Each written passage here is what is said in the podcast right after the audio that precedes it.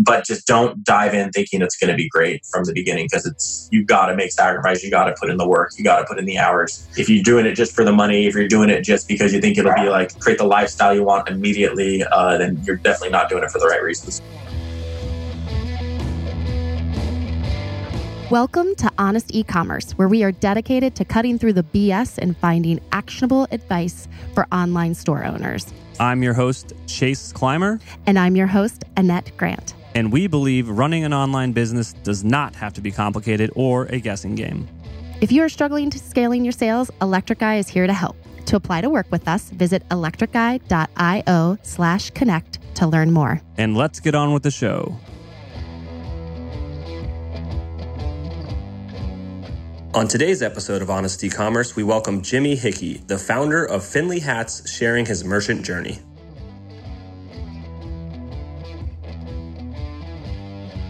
All right, everybody, welcome back to another episode of Honest E-commerce. This is the first time we're trying video, so this is a crowning achievement. Today, we welcome to the show Jimmy Hickey from Findlay Hats. How are you doing today? Whew, I'm doing grand. I got my yerba mate. I'm sitting pretty and ready, uh, ready for a good day. Awesome. With the power of technology, we are hundreds of thousands of miles apart. I don't know how far away uh, from me, actually. I'd say a thousand maybe from Portland. Yeah, that sounds about right. I think maybe a little past that. Yeah. Well, all I know is uh, back way, way back when, when I was in the band, one time we had to drive from Columbus, Ohio, all the way to Seattle, Washington, no stops. And that's when I uh, contemplated quitting music for the first time.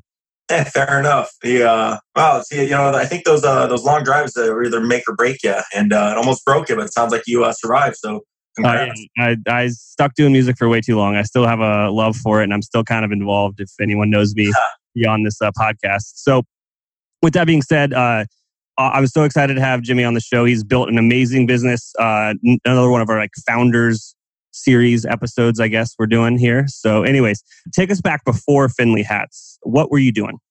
So prior to Findlay, I was a full time photographer uh, in action, portrait, and uh, like documentary. Those are like the three kind of main things I guess I was interested in. Uh, my bread and butter were just super simple senior portraits. Like I just took senior portraits for families, and it kind of varies across the country, but uh, at least out here, people were, were, paying a lot for senior portraits. So I made a pretty comfortable living doing that. The downside was it was super seasonal. Um, the commercial photography was cool because I got to work with different companies, um, but the downside there was the budget for commercial work was like nothing. Like I went to school for commercial photography and legitimately like out of all the commercial clients I had, the only company that ever paid what we were taught to charge for like a normal, you know, day rate or like commercial shoot was Nike. Uh, so past that, every other commercial client I had was just had no budget. And being on the other side of the coin now, I kind of see that. Um, either and then there's just no money in documentary photography. So it was something I was passionate about. I love to create. I love to, you know, have something in my mind and then turn it into a reality. And photography was scratching that itch, but because it was so seasonal and because it's like getting more and more saturated every day, it was a very difficult and competitive marketplace to be in. Uh, so I started kind of investigating other avenues for uh, income, at least as a side project. So with uh, your photography, you Canon or Nikon man? Canon all day. Oh, we are best friends now. All right. Yeah, that's gonna, that's gonna make comments happen, and people are gonna not like. I, I chose a side you're not supposed to. Yeah, I mean, you know, the Chase Jarvis says the best camera in the world is the one in your hands. So. Oh yeah, my favorite comment back when I was shooting a lot, which is funny. So uh, that's how I got into this side of the business too. Is out when back when I was in the band, I was doing photography. I was shooting uh, like promotion photos for the bands. I was shooting for magazines. I was doing all sorts of stuff, uh, but I couldn't do that on the road. You know, you can't line up gigs in 32 cities. You know what I mean? That was impossible. So that's when I started getting more into like web design and marketing and learning Nice. All the all the kind of skills that I have today. But I still have a huge passion for photography, and I uh, when I get to you know grab the camera and go have fun, it's it's still really fun for me. Yeah, absolutely. I mean, especially with the the stress less on your your back for having to you know do stuff when you're doing it more on your terms versus like trying to make it make it happen for. Yeah, how often are you doing something for your business and you're like, I'm just gonna go take this picture? Uh, I mean, I do a majority of like the content creation. We have a uh, one of our marketing girls also does a lot of video stuff, and uh, we'll usually tag team video projects. I'll do most of the photo stuff, um, and then she'll do most of the video editing. Well, that's um, awesome. You can you can kind of keep the costs down. You know, having those skills kind of in house and giving you something to do with the day to day. Oh yeah. Well, and I mean, I, I, uh, it's really tough signing off on photo work because it's just anytime I pass it off to another, you know, person or anything, it, it's tough to get my full seal of approval when it comes to photo stuff because I got a very peculiar eye and very, uh, you know, I just like having full creative control over that aspect more than any other thing. But you know, that, that skill set comes in handy for content creation for, you know, social media stuff like, you know, our Instagram posts are just, it's really easy to get a quick quality professional shot, set up some lighting, set up, you know, some good stuff there. So comes in handy. Yeah, I think that's the hardest part of growing any business is handing off the stuff that like you are doing really, really well. Uh, I'm personally having trouble letting go of our newsletter. I still like to write it every week. Nice. Yeah. What, what got you to the, the breaking point there to have to pass it off?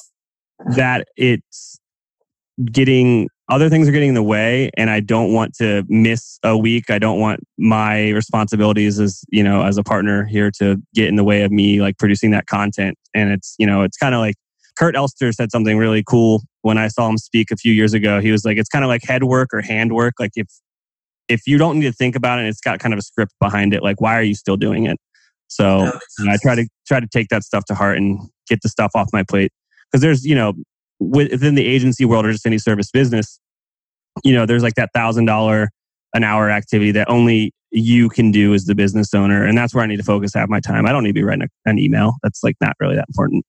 Yeah, absolutely. Yeah, especially in same same boat on our end with email marketing. The uh, less of that's less of the things that I enjoy doing. It was actually one of my least favorite aspects of marketing on our end was it is email marketing. So, like within the last month, we started work with an agency that's doing a really great job. But it's just that was one of my most difficult kind of genres of work was like you know creating emails that would get a high open rate, high click rate, or just work. And yeah. so now working with an agency with someone who just specializes in that has been a, a great feeling. So that's what that's a good example of hiring for a weakness. Um, that was a very easy one to sign off on, minus the you know new expense. But uh, yeah, I agree with you fully that passing off the stuff you enjoy and like is definitely a tough one. Absolutely. Cool. So let's take it back to the beginning. So after after photography, uh, what prompted kind of like uh, a hat brand? You know, where'd you where'd you get into that? So the the original concept for our hats I actually invented when I was like 12, 13, 14, somewhere in that age range. I want to say closer to 14 probably, but um, so I was rafting down the mighty Toutle River it's like this beautiful. Are you, are you familiar with the Mount St. Helens out here? Yes. Our, our volcano, yeah. So like the Toutle River is one of the uh, like rivers that just you know I think it's glacier runoff from it. And when Mount St. Helens erupted, it's basically just like washed out this river. And there's like you know you'll you, when you're uh, rafting down it, you'll see like logging trucks and uh, like cars and just like like houses and stuff. Like it's crazy. Like or huge piles of rebar like you know, like 20 feet tall, 30 feet wide. Like, it's crazy. There's just a lot of like weird debris out there because of the, uh, the, the eruption. So it's a really cool little place to raft. And uh, every summer we'd go out there and do some rafting. And I'm like a hat addict, right? Like I pretty much have a hat on my head from when I get out of bed to when I get to bed in the evening. That's very few times this hat's not on my head. If I'm dinner with my parents, I'll take it off for my mom. That's about it. So, you know, rafting's no exception. And uh, so I'm rafting and we go through the, the Hollywood Gorge, which is like the most like the sketchiest part of the uh, Toutle River. And it's uh, like people die there. It's a heavy duty spot. Like it's definitely gets your adrenaline pumping. And You have to like stay left and then go immediate right. And if you mess up, you, yeah, it's no good. Uh, but we messed up and uh, capsized the raft. And uh, along with, you know, falling off the raft, uh, I lost uh, my favorite hat, which was like this like quilted khaki Burton hat that was like had kind of like an S hat or S pattern of quilting all around it. And it was a bummer because I loved that hat. I had some good times in that hat, and uh, had to spend the rest the rest of the day without a hat on my head, like in a hot, you know, summer day. And uh, I think I had a really bad haircut at the time too, like a like a humorously bad haircut, like a like the opposite of like a monk haircut, like a halo. Mm-hmm it was we were just messing around. I don't really know. Either way, I had to deal with that all day. And so the next time at rafting, I'm like, yeah, I'm just not gonna lose my hat this time. So I took a pocket knife, cut a hole um, like right here in the sweatband of the hat on each side, and took my shoelace out of my shoes and made my first uh, Findlay hat with the um, you know, with the laces down. Now we got the beauty of video. I can kind of show kind of this is a much more advanced version of it, but kind of like that style. There's a bad clip, but, ooh, really bad clip. But uh, yeah, so it was my first water hat. So basically, the the lace would keep your hat on your head. So next time you capsize the raft, you don't have to worry about the hat falling off. So I wore it, went rafting. I forget if I actually had to put it to the test, like if we fell out or not. Regardless, uh, we didn't not lose my hat. And I called it my water hat. And every time I went out rafting or on a boat or just kind of, I pretty much wore that hat exclusively. And every time I wore it, people were like, man, that hat's so sick. Where'd you get it? I was like, I made it myself. And like, well, cool. If you make more, like, I'd buy one. And uh, fast forward like mm, eight, nine, ten years, I decided to make more. Oh, that's an awesome story and a brilliant concept. It did, did it just come to you? You were just looking at your shoes, looking at your hat, like, oh, put that together honestly the the exact like thought process that, that that came to me i have no idea like what or how i decided to do that i just remember like it was just like a, a very like second nature like i need a problem solve here and it's like okay well i can do this and like i, I have a very like faint memory of the actual cutting of the the hat with the pocket knife and i have no process of like what actually made me like yo i'm gonna take the laces out and just do this so yeah i mean it's the best ideas are just so simple and so easy to execute. So that's proof right there.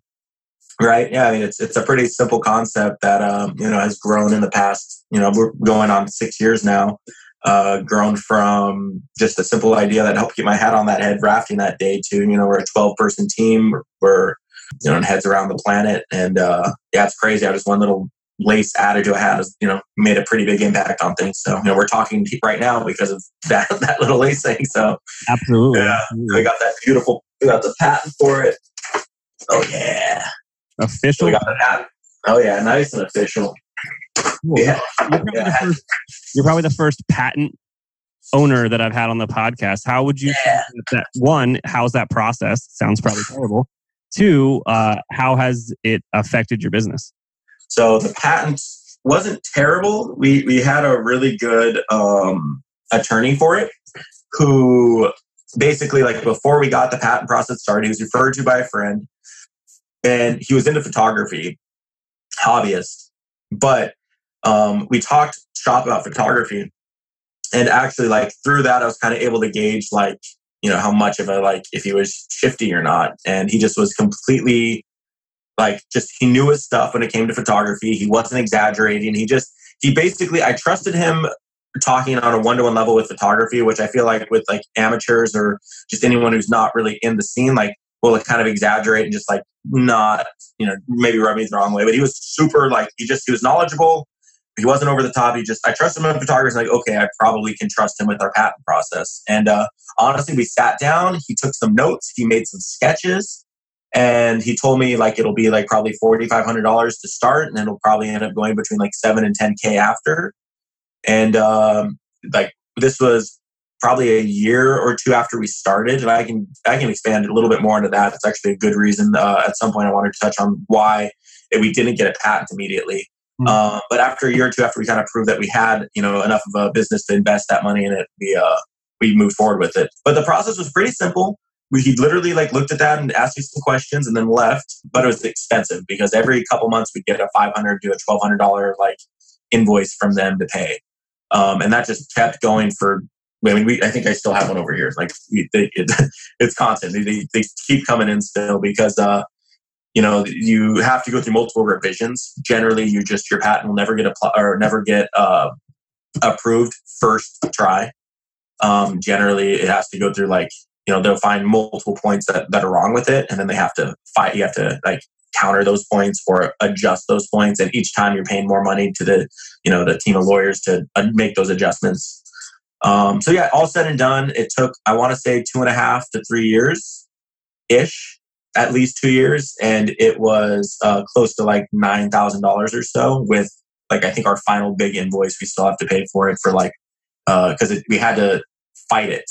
Like the patent office like approved it and then put us through another hoop where we had to still like fight to claim it was still valid versus three other styles that were semi had similar like points that were like related to ours but not the exact same Yeah. So, so uh, let's go back to the beginning of the company, the first couple years. Why didn't you get the patent? It was expensive. And then why did you need to get it after a certain while? So we didn't get it at first it was the cost we just couldn't afford to do it and then a family friend um, and this is actually some of the best advice we've ever got for findlay stuff this is before or right after findlay launched this is like a, at a christmas eve party uh, he's a family friend he's like a um, like a real estate attorney or something so he's you know mm-hmm. knows legalese but he doesn't know patent law yeah. Um, but he was looking at the late hat. He's like, I just, I don't think you can actually get a patent for that. Like, it's just too simple. So what you should worry about instead is building a strong like community that will basically when someone does rip that patent off, you'll own the space and the community will like basically stand up and be like, yo, like that's not right. Like this is a Findlay hat. That's not, you know, your thing. So with that in mind, that's why we really focused heavily on creating the Findlay Force, which is the community around our brand, which is our you know we try to promote it as more than just like customers it's like a community and uh, so you know we have a private group of people who just collect our hats or people who are really into the scene um, we try to have an open and active uh, dialogue with our customers and community we try to you know we do all of these like community building things for people that you know support our hats and as a result we have this really strong tight knit group of customers who you know one obviously word of mouth is huge but two, they, uh, um, I mean, I guess word of mouth is the, the biggest piece of it. But two, it's just, it really, I don't know. there's, there's, it's been good having the Findlay Force. I guess I can just keep it simple at that end. Yeah. Yeah. It's one of those things where, like, when you see someone wearing, you know, an Adidas shirt on the street or something like that, no one's like, unless it's a dope design, no one's going to be like, hell yeah, man, Adidas. Um, but with Findlay, it's like when someone sees someone another Findlay Force member out in the wild, like it's like an actual thing. Like people are like, "Hey, what's up, Findlay Force?" Like and like talk. It's like a conversation starter. It's like you know, like an automatic like kind of friend if you're wearing Findlay. And we actually have a really cool post on our Facebook right now where it's like, "Have you ran into a Findlay Force member in the wild?" And uh, I haven't checked it today yet, but I know before I went to bed last night, it had like you know 90 different responses of people saying that um, telling stories about running into people. So, and that all stems from uh, just the simple idea that we wanted our, we didn't, we couldn't afford to get a patent. We didn't know if we could get a patent. So we wanted to have this community that would defend us. Yeah. And I mean, that's just taking brand to the next level. You just invested in your brand, building a conversation and a community around the brand itself, which was pretty much free to do. It just took work, good content, good ideas uh, because you didn't have the capital to trademark, well, not trademark it, sorry, but to get the patent for it at that time. Yeah. And I'm, I'm sure it's paid off uh, in dividends now, that, that time investment at the beginning.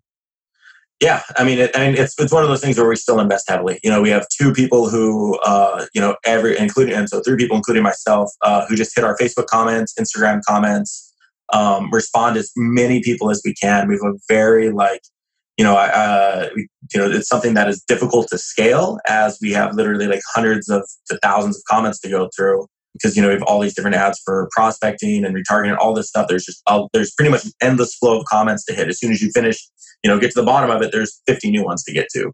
Mm-hmm. But those comments are a way to you know create all these genuine good interactions with our, our customers and as a result you know they we put a face to the brand we put an identity to the brand and then they have a, a positive experience with us even if it's just like hey like you know, they just tag a friend like, hey, look at this hat. What do you think? And then, you know, we'll respond something super simple like, hey, thanks for checking us out. Let's have any questions. Or like, oh, you like that style? That's a great choice. We designed that bill because of X, Y, and Z.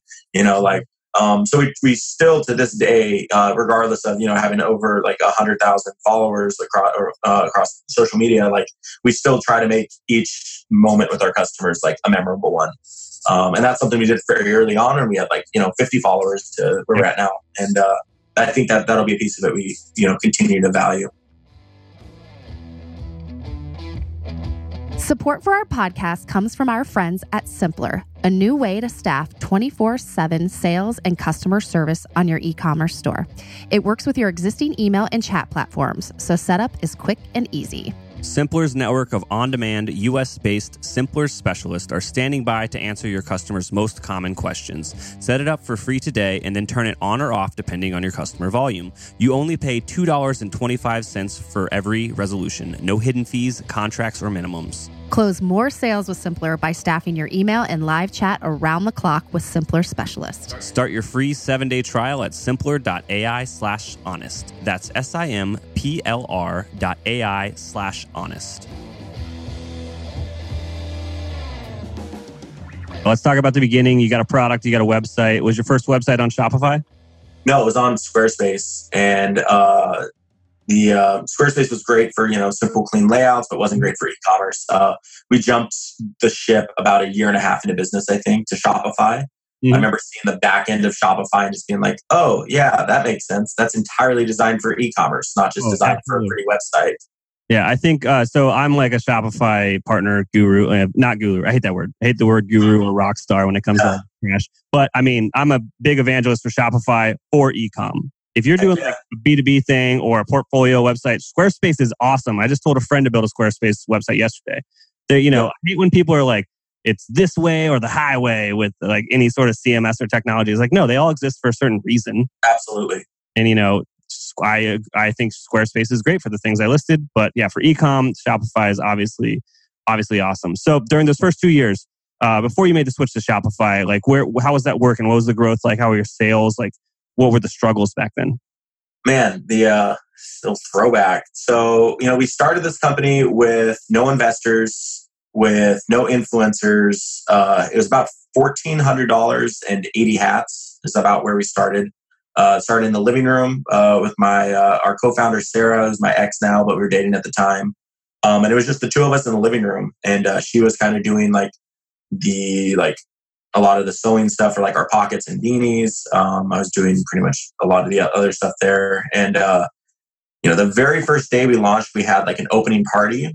Uh, that went super smooth, um, and then the website went live, and we made the website live, and like I stayed up all night. It went live at like 7 a.m. and I went to bed.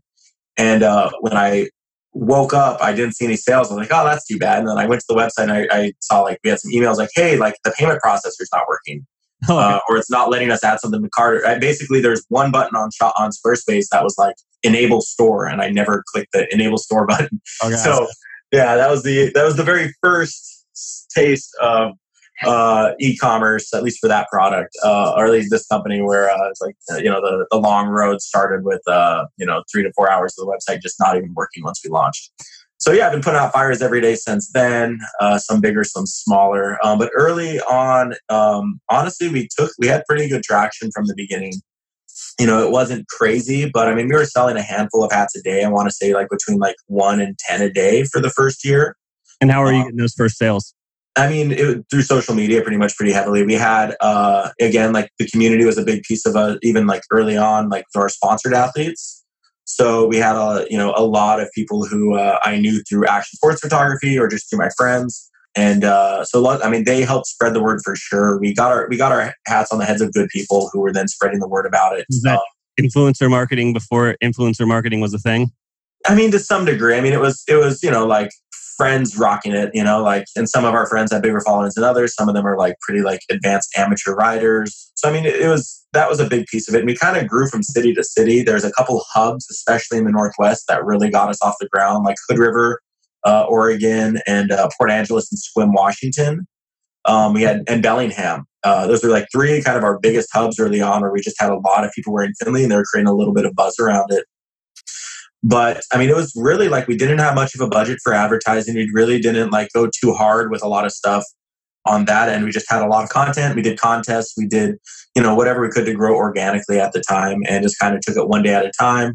Uh, I kind of touched on it earlier, but even at that stage, we really like went hard with trying to communicate with our customers. And when it was, you know, when we had not that many followers, it was really easy to go to every person's page and ask questions and comment stuff. And definitely spent a lot of time just directly engaging with our early customers because that was you know one of the ways that I saw it's like each one of these is potential sale and a mm-hmm. potential lifelong customer and it's cool to see we still have a lot of those early customers that I remember their you know their names from then. Nice. And then let's fast forward to now. What's a what's a day in the life at Findlay Hats now? What's your guys's uh, you know what's not your marketing plan? That'll take way too long to explain. But what are you guys doing today that's different from back then. Obviously, I know you guys are now getting into Facebook and Instagram a bit with paid. Uh, let's talk about that. Um, where do you want to hit, hit on first? I can expand on that in many different directions. The uh, I guess I, I can. I'll hit it from here. The uh, I mean, the, the biggest thing we've noticed in the last like year has just been you know this the social media advertising has gotten a lot more difficult. Like our return on ad spend has dropped so heavily compared to where it was even this time last year. Um, one of the biggest things that like if you talk about like hockey stick growth for our brand uh, was back in 2017 when I we basically we were having a slow year from J- January through May, and we are actually like behind where we were the year before. And pretty much up to that point, every year we had doubled in sales, uh, pretty like on like like pretty consecutively. But for this time, for the first time, we were seeing like a down year. We were behind. Um, so I was like, okay, like we need to change. Like, what is it? Like, what's going to be the recipe for that? And uh, I forget exactly what inspired me to do it, but it was like, oh, clearly Facebook advertising is like we do it lightly. You know, we probably spent like twenty or thirty dollars a day at the time, and uh, it's like, okay, like we're not really seeing good results with it, but I'm seeing all this stuff that like it's you know, we should be using it heavier. There's brands that are spending significantly more than that. They're also way bigger than us. It's like, so I basically was like, oh, I need to learn Facebook advertising inside and out. So I took the the Facebook Blueprint course, and then I took some courses on uh, Udemy. Mm-hmm. Uh, great resource for learning. Anyone watching this that's trying to learn, I highly recommend checking out Udemy for any related course to what you're interested in because there's some really good stuff on there so I took yeah the courses on on Facebook advertising and kind of got a much better understanding for how it works and realized we had just never ever really done a prospecting campaign to a lookalike audience with a video that just explains who we are and what we're all about. Mm-hmm. That's that's all it was. So I made that video. It was we had you know we have a lot of great content to pull from. So I made the video. It's very basic, like just action shot, feature, text below, like very just like you see on Facebook stuff. It was not it was not an incredible piece of work, but the shots were clean and it makes the hats look cool and you know it hits the good selling point or hits some good selling points. So we ran our first prospecting campaign um, on Facebook uh, for as I can think a video views uh, objective and then also conversions one. I forget exactly, just to a lookalike audience to our I think ten thousand followers we had at the time mm-hmm. on Facebook, and pretty much overnight that changed our brand our return on ad spend for the first like week or two was like 18 which you know anyone in e-commerce knows like i mean for us like you know two it now is good yeah. two or three is solid I, mean, I would so, say you you should be happy about five anything above that you should be very happy yeah and i i'd be i'd love five absolutely yeah yeah, yeah no we uh you're talking yeah across the board from prospecting down to retargeting you know the prospecting so expensive. If no one's ever heard of Findlay, you're showing them something. Half those people aren't going to care. Yeah, absolutely. That's, that's just the cost of doing business up there. Yep. Yeah, but at the time, yeah, prospecting campaign at like 17 or 18 ROAS, uh, which was just insane. Like we were not spending that much; it was just bringing in an insane amount of sales. You know, our average order went up to like literally like 10 times more than what we were doing at the time and it just it gave us the opportunity to move into this warehouse space it we expanded our staff. We had four at the time to i think like seven pretty much pretty quickly after that and it's slowly grown since then. Um, so basically strategic social media advertising was a huge you know boost in our brand's existence. Our daily ad spend went up significantly obviously from 30 a day. We were probably at the time spending maybe four to 600 a day ish um, at, like through that summer at least. Mm-hmm. um, and then obviously, like times change, same, you know, the content gets old, audiences go stale, thousand factors go in, and then, you know, every day since then it's got worse, worse, worse.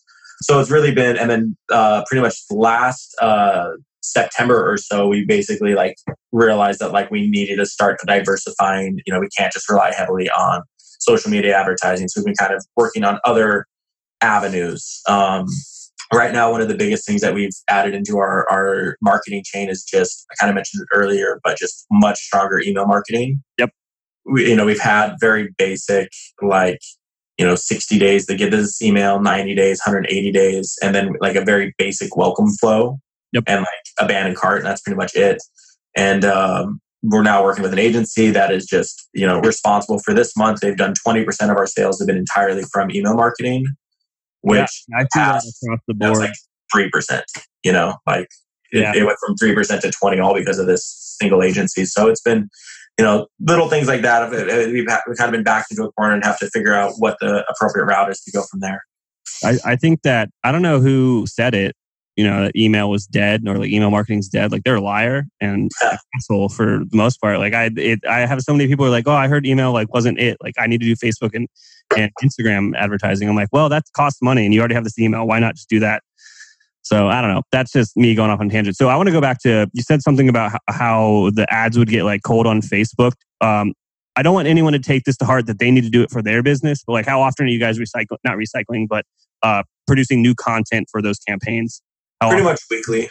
Yep. The, uh, and I mean, it's it it varies fairly heavily depending on pros- like retargeting is fairly consistent with like dynamic ads and then uh, we try not to like we try to sprinkle in like it's not all like buy buy buy you know it's value value buy funny value buy i don't know it varies and uh, but for prospecting we have a pretty good arsenal and again we work with another agency for our uh, social media advertising now um, it just got to the point where I just didn't have the time to like day trade looking at our, you know, our campaigns. And I still, I'm in our ad manager daily, but I'm not, uh, you know, A/B testing and split testing, doing all this different stuff each day. Um, and our agency, luckily, is pretty awesome with uh, one testing all the different uh, campaigns and testing all the different creatives and offers and um, text and all or copy and all that.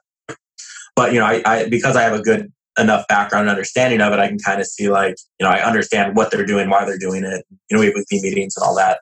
Um, but yeah, we're changing our content up pretty often. Some of the videos have been around like the the very original video that gave us that big uh, hockey stick growth. We ran that video uh, up until the last couple months um, with a very low daily spend, but it was just like it was such a like you know it had I think I forget it had like I want to say 12 million views uh, I think it's a little, it's probably past that. But it was just like, it was just really tough for me to turn that one campaign off, regardless of it, you know, not really performing well. It was just tough to see that that original one just go down. So yeah, I mean, we're we're recycling it and testing. We we've tried different stuff until you know it stops. You know, we stop seeing a good return on it, and we'll find something that works, and we'll see if we can make it work better. So yeah, I mean, you know, having fresh, you know, changing content, I think is definitely important. You don't want, uh, you know, to get fatigued too quickly. Yeah, I, I see that is usually the number one problem with people when they're at the point where paid advertising makes sense for the brand is they don't have the systems in place within their business to produce content fast enough. You know what I mean? If you're, you know, one photo shoot every quarter is definitely not enough. You know? No, no, yeah, absolutely. a, you know, a week long photo shoot, then maybe.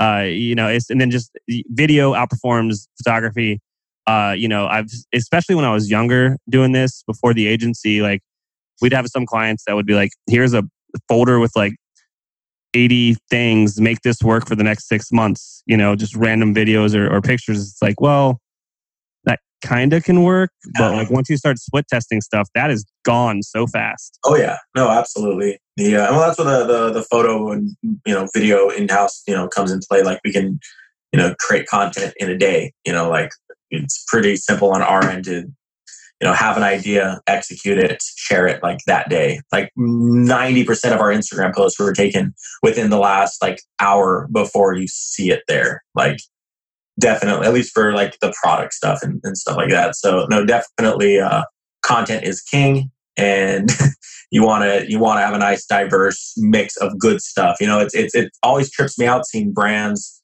or even people even photographers just sharing like the same like style photos back to back to back. It's like, yeah, like I saw this exact model wearing that exact thing just in a slightly different pose yesterday, you know, like no, those are too similar. Like I wouldn't even notice it was a slightly different pose. Those are the same things to me, even though technically it's different. It's a different ad name. Uh, you definitely want the creative to be like different enough that like a toddler could tell the difference. Right. Absolutely. Yeah. And I mean, at the same time, you know, if you find a formula that works, run with it. Yeah. Uh, you know and it's like there's there's a few photos that will do that like someone holding two hats one on one side with the laces up one with the laces down on the other side um, side by side. And uh, you know those those style shots just consistently work really well for like a two week window. So we'll like run those heavily until they stop working and then we'll you know switch up the hat switch up the environment. So you know there's little formulas within that where it's like you know it's it's recycled concept but different execution. Yeah, don't reinvent the wheel. If you if you find something that works, remember it and keep doing it. Yeah, absolutely. Good point. All right, so we're talking about all these awesome things that you're doing. Uh, let's let's take it back. Other than forgetting to turn your store on, what's Yeah. like, what's like a hiccup along the road? You know, a mistake or something similar that you remember that uh, looking back on it, you want to like help our listeners not make. Oof. Wow. Oh God. I mean, I'm still making mistakes all day, so I can just look like right out, you know, out there. Um, I mean, I, I'd say like this is more of a big picture thing than an individual mistake, but it's like depending on where you're at in the journey of entrepreneurship, e-commerce, doing your own thing, be it creative or whatever, you know, be ready to dive all in and make sacrifices. You're making a mistake if you expect to just start something and then get rich and then just like hang out on a beach all day because like this road is like not easy and it's definitely not for everyone and it's definitely a mistake if you think that it you know is going to just be all like roses and like paved golden roads of happiness because it's like there's sacrifices there's definitely hardship there's definitely like you know it's a sacrifice. You really got to be all in uh, to build something great. And i mean some people will stumble into something amazing without those hardships but the chances of that from my experience are few and far between. Um, but i mean at the same time the rewards are extremely worth it. And you know if you're actually passionate about it and actually love what you're doing right? Like you know you all of those problems will be worth it in the end but just don't dive in thinking it's going to be great from the beginning because it's you got to make sacrifice you got to put in the work you got to put in the hours. If you're doing it just for the money if you're doing it just because you think it'll be like create the lifestyle you want immediately uh, then you're definitely not doing it for the right reasons. So that's more so coming from you know the countless 80 hour weeks I put in these last six years and the late nights in this chair right here, staying up late by myself, trying to like keep this thing afloat, trying to stay in motion. It's not an easy road, but if you do it because you love it and you're motivated to create something that's like bigger than you, then like go, like go for it. You know what? I think that that is the best sign off we've ever had on on this podcast, man. So thank you so much for being on, sharing the story, and just that last little snippet there. Like that's you have to wait to the end, unfortunately. But that, oh, that's that's the thing, right? You gotta you gotta exit through the gift shop. absolutely. All right. Well, thank you so much. Yeah, heck yeah, happy to be here. Appreciate the opportunity. We can't thank our guests enough for coming on the show and sharing the truth. Links and more will be available in the show notes. If you found any actionable advice in this podcast that you'd like to apply to your business, please reach out at electriceye.io slash connect. Please make sure to subscribe on Apple Podcasts, Spotify, or your podcast app of choice.